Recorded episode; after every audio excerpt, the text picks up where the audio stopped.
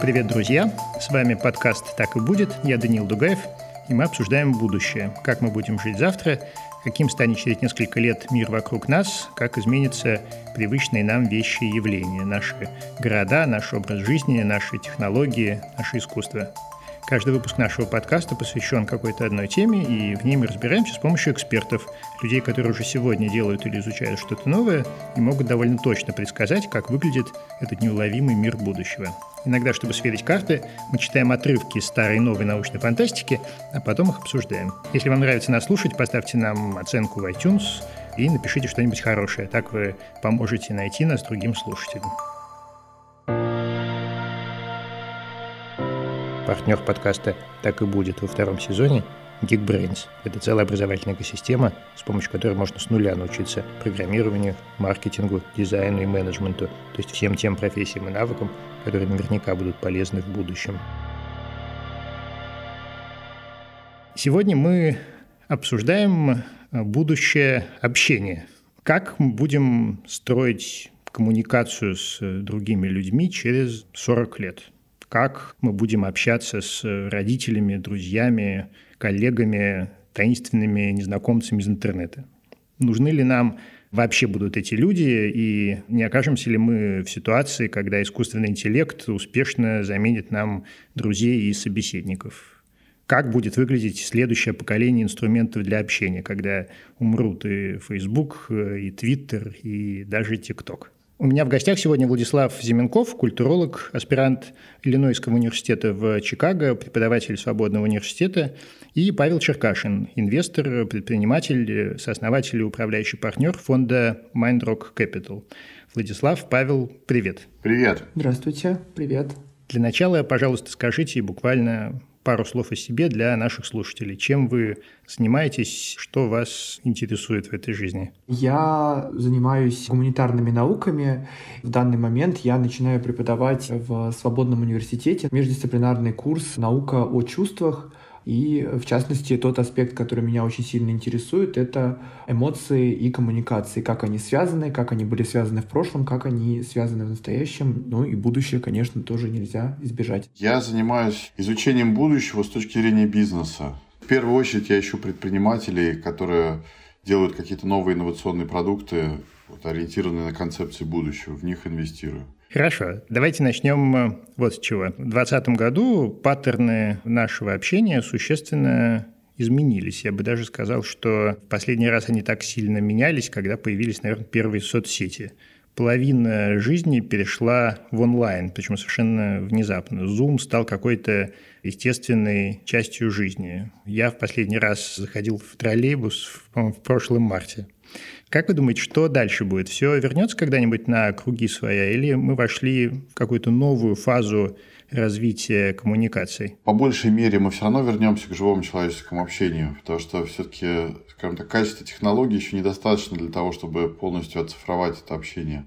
Но существенная часть вещей, которые могут перейти в онлайн и которые давно должны были перейти в онлайн, они все уже перейдут сейчас быстрее. Я, пожалуй, соглашусь с э, Павлом. У нас такое амбивалентное состояние у всех. С одной стороны, нам всем неудобно и хочется вернуться к какому-то живому общению. Например, я там в своей области образования, да, хочется скорее вернуться в какие-то аудитории, какие-то проводить э, семинары с живыми людьми, какое-то взаимодействие, чтобы было. Но с другой стороны, мы все сейчас настолько обременены какими-то дополнительными обязанностями, и у нас есть вот это вот уже качество переключения, да, то есть мы переключаемся из зума в зум, то есть э, живем мы где-то между этими зумами, и это очень интересное, сложное, такое транзитное действительно состояние. А как вам кажется, мы изменились как-то внутренне? Потому что я знаю, что некоторые люди просто сошли с ума за это время. Последние несколько лет происходят, ну, может быть, не эволюционные, конечно, изменения, но социально такие гуманитарные изменения точно происходят. Очень много сейчас каких-то дискуссий, как меняют нас технологии, и действительно они нас меняют. И интересно, насколько изменениям подвергается само человеческое поведение, да, сама область человеческой коммуникации. То есть, ну хорошо, технологии, они действуют по каким-то алгоритмам, мы все это прекрасно знаем. А может ли человеческое поведение измеряться алгоритмами? И вот я уже упомянул, да, что мы переключаемся между зумами. То есть это уже какой-то алгоритм, который внедрен в нас, что мы должны переключаться. Если произойдет что-то, да, что нас, так сказать, вышибет из этого ритма жизни, то для нас это будет очень сложно. Вот смотрите, все больше компаний сейчас отказываются от планов открывать какие-то новые офисы, да, и, судя по всему, многие избавятся и от штаб-квартир. Это же довольно существенное, на самом деле, изменение в деловых традициях, так сказать, да, которое повлечет за собой довольно сильные изменения в том, как люди общаются друг с другом, например, на работе. Грядет ли смерть офиса, как вы думаете? Если посмотреть с точки зрения социального развития, то все равно мы те же единицы общества, мы имеем те же ценности, просто там каналы коммуникации меняются. Общаясь через социальные сети или там через электронные средства, объем информации, который передавается между друг другом, увеличивается там в десятки или в сотни раз, и там скорость передачи этой информации увеличивается. Это просто оптимизация этого общения. Если можно общаться на скорости света, то те, кто до сих пор общается на скорости там, телефонного разговора, они просто отстают. Эволюция поднимает тех, кто общается быстрее это не какая-то фундаментальная тенденция там, смены парадигмы, в том числе в офисе. То есть люди все равно будут общаться в офисе в том объеме, в котором это необходимо будет. И это там волна, эта мода, все удаленно, закрываем офисы, забиваем окна, она, мне кажется, временная, она все равно вернется, ей деваться некуда. Меня во всем этом пугает вот это жуткое ускорение, потому что не очень понятно, а, что делать тем, кто за этим ускорением не поспевает. То есть, ну хорошо, допустим, есть люди, которые очень хорошо славливают эти тенденции, они действительно очень хорошо разбираются в том, как меняются каналы коммуникации, они владеют всеми современными каналами, и вот если человек не поспевает, вот что делать таким людям? И это э, довольно сложный процесс, он свидетельствует о том, что меняется в том числе и экономическая структура нашего общества, там, да, мы переходим от какого-то производственного капитализма в область капитализма, как говорят социологи, событийного, то есть даже общение в Зуме, мы тоже относимся к этому как к некоторому событию, мы к этому готовимся, даже если это часть наших повседневных каких-то расписаний, алгоритмов там и так далее, для нас это все равно остается очень важным, оказаться в нужное время и в нужном месте. Я с этим не спорю, кстати, ни в коей мере. Я утверждаю, что единственное, что меняется с прогрессом сейчас в нашем общении относительно того, что было даже там много поколений назад, это исключительно скорость и объем информации, который мы передаем друг другу. И мы пытаемся оптимизировать каналы для того, чтобы увеличить объем информации, который мы передаем и который мы получаем если так цинично говорить. А сама культура и манера этих коммуникаций, для нее нужны тысячелетия для того, чтобы она менялась. Мне кажется, разница колоссальная между тем, как было, и тем, как стало. Ну вот я, например, привык работать в редакциях, где были прямо живые люди. И сейчас, когда большинство твоих коллег — это просто картинки на экране, мне кажется, качество продукта, который мы с ними производим, оно отличается от продукта, который мы бы делали все вместе как живые люди. Возможно, я не прав, это может быть заблуждением с моей стороны, но у меня есть такое ощущение, что вот эти вот вещи, которые мы производим онлайн, они отличаются от вещей, которые мы производим вживую. Мне кажется, это очень как раз интересно, что мы вроде ощущаем какие-то происходящие перемены, но пока у нас, может быть, не хватает языка и, может быть, каких-то рассудительных пока способностей для того, чтобы понять, что же все-таки с нами произошло. То есть мы находимся вот прям в самом процессе вот этой новой какой-то реальности. Так, давайте займемся любимым делом и послушаем э, отрывок из романа Рэя Брэдбери «451 по Фаренгейту, 1953 год». «Что сегодня в дневной программе?» – спросил он устало. Она ответила, не поднимая головы. Пьеса начинается через 10 минут с переходом на все четыре стены. Мне прислали роль сегодня утром. Я им предложил кое-что, это должно иметь успех у зрителя. Пьесу пишут, опуская одну роль. Совершенно новая идея. Эту недостающую роль хозяйки дома исполняю я. Когда наступает момент произнести недостающую реплику, все смотрят на меня, и я произношу эту реплику. Например, мужчина говорит «Что ты скажешь на это, Элен?» и смотрит на меня. А я сижу вот здесь, как бы в центре сцены, видишь? Я отвечаю, я отвечаю, она стала водить пальцем по строчкам рукописи. Ага, вот. По-моему, это просто великолепно. Затем они продолжают без меня, пока мужчина не скажет «Ты согласна с этим, Элен?» Тогда я отвечаю «Ну, конечно, согласна. Правда интересно, Гай?» Он стоял в передней и молча смотрел на нее. «Право же, очень интересно», — снова сказала она. «А о чем говорится в пьесе? Я же тебе сказала, там три действующих лица — Боб, Рут и Элен. А, это очень интересно, и будет еще интереснее, когда у нас будет четвертая телевизорная стена. Как ты думаешь, долго нам еще надо копить, чтобы вместо простой стены сделать телевизорную? Это стоит всего 2000 долларов». Давайте поговорим немного о будущем соцсетей. Что будет дальше, как вы думаете? Вот Facebook, наверное, скоро помрет. TikTok, наоборот, станет, может быть, новым Фейсбуком. Я видел там недавно Николая Дроздова из «В мире животных». Что будет дальше, как вы думаете? Попытка создания группового сознания, какой является социальная сеть, изначально предполагает очень кондовые действия пользователей. То есть там миллион пользователей должны лайкнуть какую-то штуку для того, чтобы система поняла, ага, эта штука интересна миллиону человек. TikTok пошел дальше. Он использует невербальные сигналы для того, чтобы сформировать некий социальный профиль пользователя и понять иногда даже лучше самого пользователя, что ему нужно показывать. И в этом его сила, да, потому что это означает, что любой талант, способный произвести контент качественный, теперь не должен тратить усилия на то, чтобы этот контент продвинуть. Система сама увидит, ага, этот человек делает что-то интересное, покажу-ка я его еще людям. И динамика скажем так, роста популярности становится совершенно другой относительно любой другой социальной сети, там, Инстаграм, Фейсбук, Снапчат и что-то еще. Вот в этом основная сила ТикТока. Я думаю, что дальше будет только еще углубляться. То есть все соцсети научатся нас понимать и научатся показывать то, что нам интересно, даже раньше, чем мы сами это знаем. Меня очень сильно пугает не распространение, опять же, да, инструментов и не распространение социальных сетей как таковых, а меня пугает скорее сама возможность той или иной социальной сети, предугадывать какие-то мои собственные поведенческие и так далее паттерны, да, что мне нужно, какие-то потребности. В социологии э, сейчас появился даже отдельный термин «капитализм наблюдения». Ну вот мы затронули ТикТок, а я буквально вчера пытался освоить новую нашумевшую социальную сеть, которая называется Clubhouse.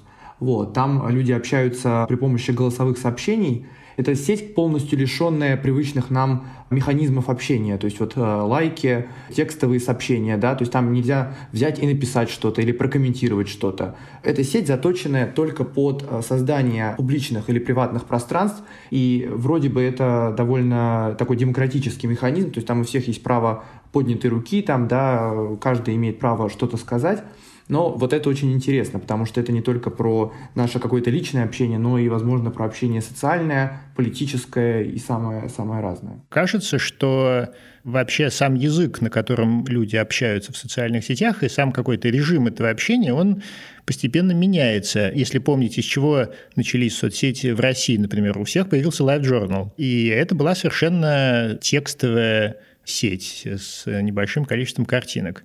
Потом была целиком состоящая из картинок, это Инстаграм, да, сеть, состоящая из гибрида, то есть Facebook, тексты, картинки. ТикТок в этом смысле странная какая-то субстанция, потому что, мне кажется, там общение в основном происходит с помощью языка тела, знаете, как у пчел Потому что... Но это, кстати, Даниил, можно тоже объяснить на самом деле, э, потому что в Инстаграме же появилась вот эта функция снятия сторис как бы. И в сторис тоже есть тело, поэтому это как бы попытка забрать эту функцию Инстаграма и сделать полностью соцсеть, основанную вот на таких коротких или не очень видео. Ну, сторис был ответом на Snap.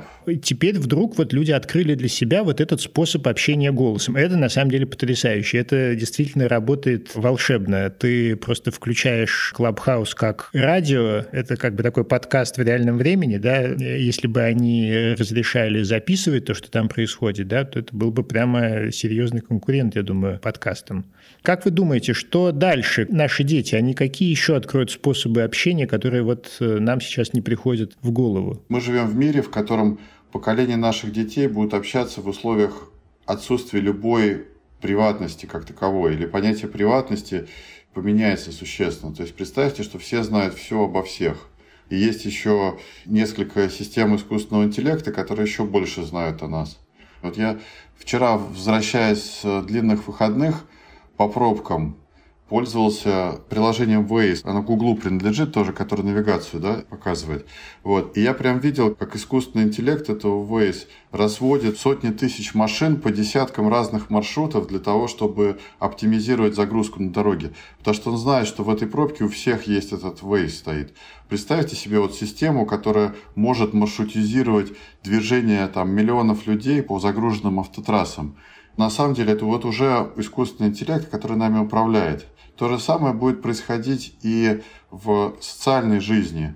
То есть это будет не такое управление, что робот нам говорит, что нужно делать, а робот будет перенаправлять, он будет говорить, ой, ты знаешь, что вот здесь сейчас интересная дискуссия происходит, к которой ты захочешь подключиться, а вот тебе нужно обязательно прочитать вот это, а в соответствии с твоими жизненными целями тебе бы стоит изучить вот этот навык, и вот я тебе подготовил уже курс готовый. Представьте себе, что у вас есть такой помощник, а такой помощник у каждого из нас будет там, через 10-20 лет максимум. И этот помощник будет помогать нам координировать отношения с другими людьми и расставить приоритеты. Может быть, даже говорить, что с этим тебе стоит побольше времени провести, а вот с этим не тратить столько времени, потому что он засранец. Я вижу два пути. С одной стороны, это тот путь, о котором сказал э, Павел, такой путь тотальной какой-то индивидуализации, в том смысле, что нам всем нужен будет вот этот личный помощник, а не какая-то общая для всех серия, которая дает универсальные шаблонные ответы. С другой стороны, наличие таких пространств, как э, Clubhouse, например, выявляет какую-то потребность все равно в какой-то очень сильной социальности, просто социальности, опять же, иного плана. Это социальность ну, без тела, то есть все, что у нас есть от тела, это голос некоторый. И мне кажется, что если, опять же, мы пытаемся каким-то образом вообразить себе, что будет там через 30-40 лет, это, конечно, всякие разные виртуальные реальности, и попытка перенестись телом уже не в качестве видео, а в качестве, ну, я не знаю, какой-то, назовем это проекции куда-то, да, голограммы, для того, чтобы участвовать, например, в каких-то мероприятиях, да, в каких-то дискуссиях, например, которые проводятся на другом конце земного шара. То есть это все, мне кажется, вполне реально. Если мы находимся в виртуальной реальности и присутствуем какой-то проекции, это точно так же между нами и общением стоит вот этот помощник электронный. Ну, с одной стороны, да, но с другой стороны, вот что есть в Клабхаусе, там есть вот это вот понятие инвайта, и понятие, ну, некоторой закрытости, да, некоторого закрытого такого клуба. То есть, опять же, люди объединяются с кем-то для э, создания какого-то общего солидарного войса. И вот пропадет ли этот солидарный войс, и будет ли вообще этот солидарный войс что-то значить, кроме голоса в реальности, или не будет? Вот это другой вопрос, который меня очень сильно интересует. Я считаю, что вот этот голос солидарный, о котором вы говорите, это на самом деле первый шаг в создании общественного или группового сознания человечества. И рано или поздно мы идем все равно к объединению, к тому, что эти индивидуальные личности, тем не менее, совместно сливаются какой-то групповой интеллект, как э, муравьи сливаются в интеллект муравейника, да, или как страны Европы сливаются в объединенную Европу. И это самая главная тенденция. Почему, например, за ТикТок такая борьба шла с американского правительства? Потому что в какой-то момент знающие люди поняли, что ТикТок может выбрать президента США следующего со значительно большей точностью, чем это может сделать любую существующая политическая система. И это, с одной стороны, прекрасно с точки зрения развития демократии всего. С другой стороны, это, естественно, пугает огромное количество людей, которые пытаются статус-кво поддержать. Вот представьте себе, что вот этот групповой голос, он может выбирать президентов или выбирать лидеров тех или иных направлений. Он может показывать общественное мнение по тем или иным вопросам. Он может формировать это общественное мнение. И он может вообще определять будущее развитие человечества, потому что это некое наше совместное решение, да, там 20 миллиардов человек за 30 секунд решили какой-то вопрос, потому что они все подключены к единой матрице. Мне кажется, в этом какой-то гигантский потенциал роста вообще человечества как цивилизации объединенной. Как группы на Reddit, которые раскачивают Да, да, именно так. Это да, из той же серии все.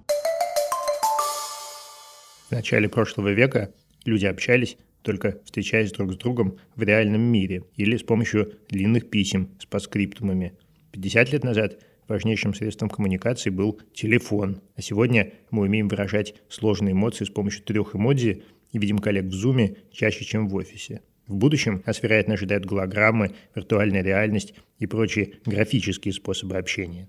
Если вам всегда казалось, что коммуникация на языке форм, цветов, изображений и образов – это ваша, Возможно, вам стоит присмотреться к профессии моушен-дизайнера. Этой профессии тоже обучают наши друзья из Geekbrains. Подробнее в факультете моушен-дизайна сейчас расскажет продукт-менеджер этого направления Алина Бушина. Motion дизайн – это одно из самых востребованных и перспективных направлений в сфере дизайна. Возможностей трудоустройства очень много, ведь motion дизайн – это все, что касается картинок движения. От создания интерактивных выставок, анимационных фильмов до работы с визуальным контентом в рекламе и в том числе создания B2B презентаций, например, для крупных компаний. Программа построена таким образом, что начать обучаться может любой желающий. Мы учим абсолютно с нуля. Студенты учатся 4 раза в неделю в течение года. Половину курсов мы сделали в видеоформате. В течение всего времени студенты работают над шоурилом. Это такой сборник работ роликов, которые ребята выполняют в течение года. И в конце этот шоурил можно положить в свое портфолио, с которым уже студенты будут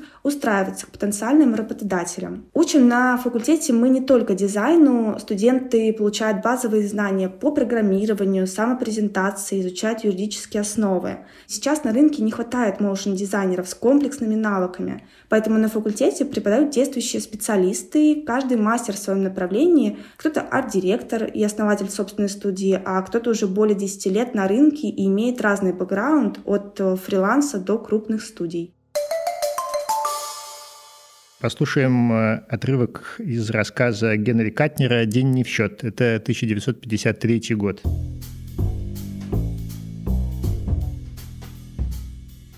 Мистер Филд говорил и говорил все тише и тише. Мы обширное предприятие. Один взнос обеспечивает все возможные требования клиента. Выписывайте нам чек на любой срок, длительный или краткий, оставайтесь здесь. Комната считается вашей на все это время. По вашему желанию она забирается так, что до конца оплаченного срока двери можно открыть только изнутри. Я уже с трудом разбирал, что он говорит. Голос его упал до еле слышного шепота. Воздух сворачивался, как молоко, растекался, как рекламные краски при включенном на балконе ограждении. Мне почудилось, будто в комнате зазвучал еще чей-то голос. «Подумайте», — шептал мистер Филд, — «вас с детства приучили надеяться на невозможное. А здесь мы даем вам невозможное. Здесь вы обретаете счастье, и плата совсем невелика, ваши расходы окупаются сторицей. Здесь, друг мой, вы познаете жизнь полную блаженства. Здесь рай». В свернувшемся воздухе передо мной стояла Ниоби Гей. Она улыбалась мне. Самая прелестная женщина на свете, олицетворение всех мечтаний, богатство, слава, счастье, здоровье, удача. Много лет мне штамповали мозги, приучали стремиться к этим недосягаемым целям и верить, что все они слились воедино в образе Ниобы Гей. Но никогда прежде я не видел ее так близко в одной комнате, ощутимую, живую, теплую. Она дышала, она протягивала ко мне руки. Разумеется, это была всего лишь проекция, но проекция совершенства, полностью воссоздающая все осязаемые и зримые детали. Я вдыхал ее аромат. Я чувствовал, как она обвела меня руками, как ее волосы коснулись моего лица, губы приникли к моим губам. Я испытывал те же ощущения, что и тысячи других мужчин, целующих ее в своих подземных комнатушках. Как вы думаете, искусственный интеллект может заменить в будущем хотя бы часть живого общения? То есть он, несомненно, может, да, это сейчас происходит э, вовсю. Есть люди, которые предлагают руку и сердце Алексе, как известно. Что будет э, дальше? Я верю, что на горизонте нашей жизни состоятся первые браки между людьми и осознавшими себя технологиями искусственного интеллекта. И это будут там первые попытки, они будут спорные, люди будут бороться, выходить на демонстрации за право условно жениться на Сири. Вот. Я думаю, что мы увидим в нашей жизни, как это стало реальностью. Потому что для этого не хватает буквально только чуть-чуть. То есть вот технологии разума уже, в принципе, готовы. Вот не хватает того, чем Владислав э, занимается. То есть нужно обучить робота эмоциям, и нужно немножечко доработать технологию вот именно общения, понимания языка, то, что называется NLP, способность робота общаться с человеком на простом, понятном нами языке. То есть сейчас точность этих роботов составляет там порядка 95-97%, а нужно там 99%. Но вот эти 2% даются просто очень большой ценой. Но это вопрос исключительно там 10-20 лет, и после этого такие системы смогут вполне достойно пройти тест Тюринга, и, соответственно, люди смогут с ними общаться, а когда они смогут с ними общаться, значит, наверняка найдутся одинокие люди, для которых это заменит любовь. Ну, смотрите, все-таки брак Сири – это долгосрочная перспектива, а вот посмотрите, что сейчас происходит. Вот я просто по детям вижу, да, что дети э, сбиваются в каком-нибудь ТикТоке в какие-то кучки, да, где обычно есть несколько их друзей, а дальше какие-то друзья друзей, а дальше какие-то друзья друзей друзей, которых на самом деле уже никто не знает, но они начинают переписываться, картинки друг другу кидать, вообще общаться очень часто невербально, да, картинками. И вот в какой-то момент оказывается, что человек переписывается ну, с каким-то другим человеком в интернете. Да? Но на самом деле, честно вам скажу, написать искусственный интеллект, который будет делать то же самое, что вот эти вот далекие знакомые, труда большого не составляет. Даже я, наверное, мог бы. Это с одной стороны. Да? С другой стороны, мы знаем, что уже давным-давно там в какой-нибудь Японии, где старенькие бабушки и дедушки в домах престарелых желают общаться с каким-нибудь человеком, а брать на работу иммигрантов они не хотят, приходят на помощь роботы, которые полностью, на самом деле, им заменяют э, вот всю эту потребность. Вообще, это реальность наша. Вам не кажется, что там через несколько лет очень многие люди обнаружат, что иметь какого-то виртуального друга вот такого, пусть он даже искусственный интеллект, то есть на самом деле просто тренированная система статистики, выгоднее, что ли, эмоционально, да, чем реальных друзей, которые все время чего-то требуют? На самом деле это разговор о человеческой уязвимости и о привязанности, да, потому что действительно привязаться к искусственному интеллекту, даже к той же самой Сирии, на поверку гораздо проще, чем к реальному человеку. Вот это действительно большая этическая тема, на которой мы должны, ну, что называется, сейчас есть такое модное слово, залипнуть, для того, чтобы осознать, ну, какой-то вот глобальный процесс, который происходит. Потому что если мы так боимся ну, быть уязвимыми, то не подведет ли это нас в далеком будущем, да, в нашем общении с технологиями, потому что все, что вообще отличает человека, это не его сила, это не сила его разума, а это как раз-таки его слабости и его уязвимости. Я, если честно, вообще здесь полагаясь просто на закон эволюции. То есть, если верить закону эволюции, то он нас ведет в четко определенную сторону, по четко определенному вектору развития. И этот вектор развития, в принципе, предсказуем. То есть, условно, если искусственный интеллект будет помогать нам лучше общаться, то люди, которые не будут использовать искусственный интеллект, они просто вымрут, потому что они будут менее конкурентны.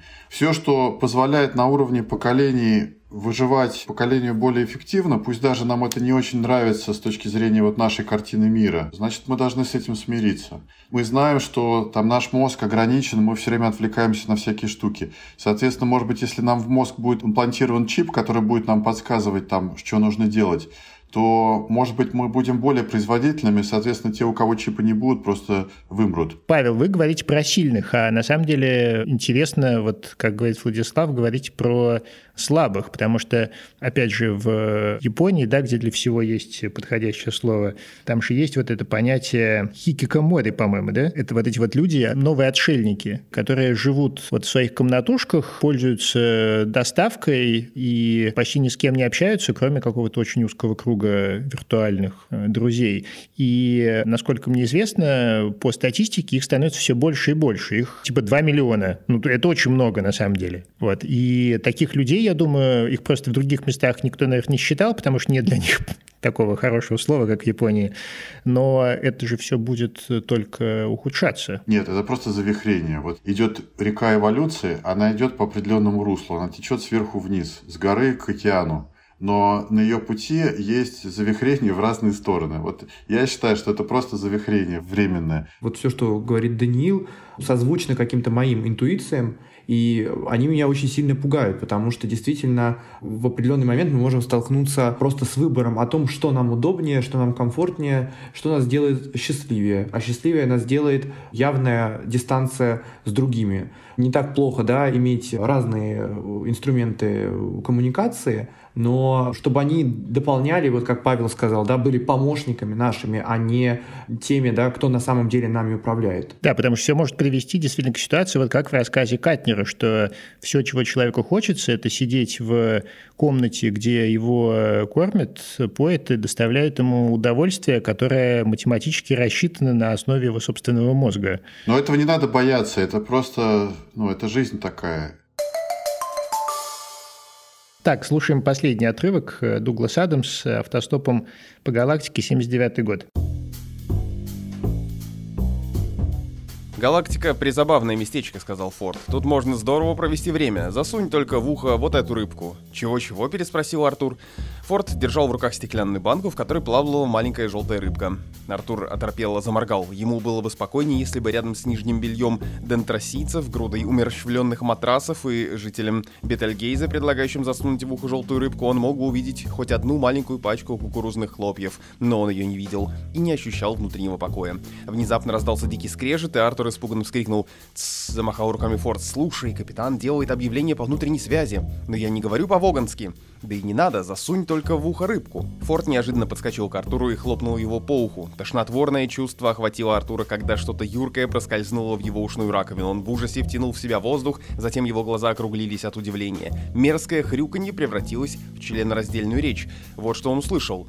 Гр хрм брм хлюп чавк хлюп чавк хлюп грм хорошее настроение, повторяю, говорит капитан, так что слушайте внимательно. Во-первых, судя по приборам, на борту находится путешествующий автостопом. Да путешествовались, голубчики, дело ваше швах. Форд спросил Артура, что это рыба делает в моем ухе? Переводит. Как вы думаете, что произойдет с нами, когда универсальный перевод станет действительно универсальным, то есть когда в интернете исчезнет окончательно языковой барьер. Приведет ли это к каким-то серьезным изменениям в том, как люди общаются в интернете? Я просто приведу пример, что я имею в виду. Вот сейчас большинство людей варятся в каких-то своих огромных пузырях, да, которые очень часто связаны в том числе с языком. Да? Но в русском интернете обсуждают, что там происходит в Америке, в Америке обсуждают, что там происходит в России, но при этом очень мало где эти сообщества пересекаются. Представьте, что нет такой вещи, как языковой барьер. Как это изменило бы нашу жизнь? Да, это, конечно, было бы очень круто. Ну и будет, это наверняка будет. То есть это, с одной стороны, усилит нашу зависимость вот от этого робота, вот эта рыбка в ухе, это фактически чип, который мы все ждем рано или поздно. Хотим мы или не хотим, придется его вставить, потому что он даст нам вот эту возможность. И мне кажется, что это будет следующий шаг вот к этому общемировому сознанию. Но в первую очередь это все-таки снизит возможность манипулирования. Вот то, что сейчас происходит с общественным сознанием, потому что ты смотришь новости там на разных каналах в разных странах, и ты видишь совершенно разную версию реальности, вообще никак не связанную друг с другом. Мне кажется, собрать одну версию реальности и договориться, что вот наша реальность, она вот такая, это самая важная задача человечества сейчас для того, чтобы двигаться вперед. И в этом плане язык — это главный ограничитель, который есть. Мне кажется, что мы, в общем, да, уже стоим на каком-то шаге к этому. Он, может быть, пока очень начальный, да, когда мы видим картины, например, там где-то в Европе, например, туристы, допустим, из России, пытаясь объясниться, например, с немцами или с французами, подставляли Google переводчик, который, так сказать, оглашал результаты поиска. То есть это очень-очень мизерный да, шаг, но тем не менее он свидетельствует о том, что действительно, возможно, мы действительно будем общаться на каком-то универсальном языке. С другой стороны, опять же, мы говорим о наличии языка как алфавита, допустим, э, там, состоящего из какой-то там структуры предложений и так далее. Но есть же другие языки, да, о которых мы уже упоминали сегодня, там, язык тела, да, язык э, человеческих чувств. Что с этими языками, которые на самом деле очень часто обладают таким качеством, как искренность, да, то есть человек может говорить, неважно на каком языке, на русском, на английском, на французском, одно, а язык его тела, да, язык его, может быть, там, мимики, выражения лица и то, как он, допустим, чувствует, например, там, плачет, например, может нам свидетельствовать об абсолютно другом. И вот здесь как раз мы сталкиваемся уже с э, возможностями машин, с возможностями технологий, которые, возможно, будут это имитировать, а может быть, действительно, люди не захотят, чтобы их имитировали таким образом. А вам кажется, что интернет в будущем э, останется все-таки каким-то глобальным пространством? Потому что есть вообще разные мнения на этот счет. Многим кажется, что наоборот, мы движемся к э, сегментации его. Смотрите, что происходит в мире соцсетей. Взяли, забанили Трампа, да? Это привело к э, ну, существенному оттоку людей из одной соцсети в другие. Да? Сначала в Парле, потом в Телеграм. Вам не кажется, что как раз сейчас мы движемся в сторону, когда все будут сидеть в своих собственных пузырях и строить стены между ними, чтобы нежелательный элемент из другого пузыря не проникал к нам. Посмотрите на это следующим образом, что там, в Фейсбуке условно 2 миллиарда человек, да, может быть больше уже. Это самая крупная страна на Земле по-хорошему. Это самое крупное объединение, соизмеримое с политической системой. Система контентной политики Фейсбука – это фактически конституция. Это документ, который вырос в Фейсбуке там, с полутора страниц пять лет назад. Сейчас в нем там тысяча страниц и куча правил и условий. Facebook, как и Google и любая другая компания, сейчас лихорадочно пытается сформировать вот какое-то понятие того, что такое добро и что такое зло, и выразить ее в какой-то своей конституции. Делают они пока это коряво и неумело, но это первая попытка. Это как, представьте, это как американская демократия там 300 лет назад, или, может быть, даже вообще мировая демократия там 3000 лет назад. И вот эта попытка создать вот эту систему общественного мнения. Поэтому надо к этому относиться с уважением и просто участвовать, просто проявлять активно свой голос. Потому что рано или поздно каждый из нас, каждый участник Фейсбука должен иметь возможность высказать свой голос. Я считаю, что вот Трампу нужно разрешить, а я считаю, что Трампу нужно запретить. Да? И каким-то образом эта демократия должна работать вместе. Но на это тоже уйдет десятилетие, прежде чем вообще будет даже технически понятно, как это можно сделать. Ну а пока происходит вот это само изменение, сам процесс, общество действительно, как сказал Павел, находится в некоторой агонии, потому что то, что мы видим, и то, что мне интересно, например, как исследователю эмоций, это то, как на пространстве социальных сетей, ну в частности в Фейсбуке, или там в Твиттере, допустим, да, ну вот в тех сетях, в которых действительно происходит более-менее такое активное обсуждение политической жизни, какую бурю эмоций вызывает то или иное событие. И интересные реакции, да, человеческие. И действительно здесь, как сказал Даниил, есть опасность, что все закроются в своих пузырях.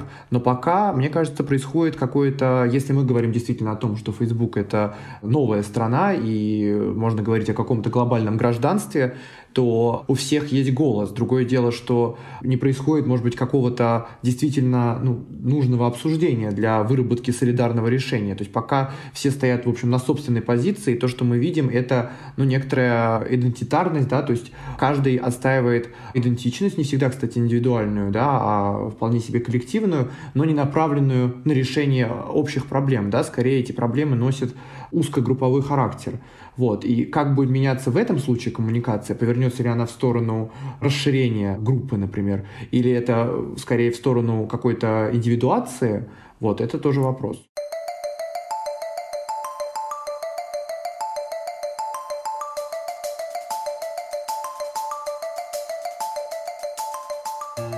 Ну вот на сегодня все. Спасибо, дорогие слушатели. Пожалуйста, не забудьте заглянуть на сайт наших друзей из образовательной экосистемы Geekbrains. Ссылку вы найдете в описании этого эпизода на сайте Медузы. Там вы сможете больше узнать о факультете motion дизайна, о котором вы сегодня услышали, и о других курсах. Их у Geekbrains больше 170. Это подкаст «Так и будет». Я Данил Дугаев. Подписывайтесь на нас, ставьте нам лайки и звездочки, рассказывайте о нас друзьям и обязательно пишите нам письма по адресу подкастсобака.медуза.io. Пока!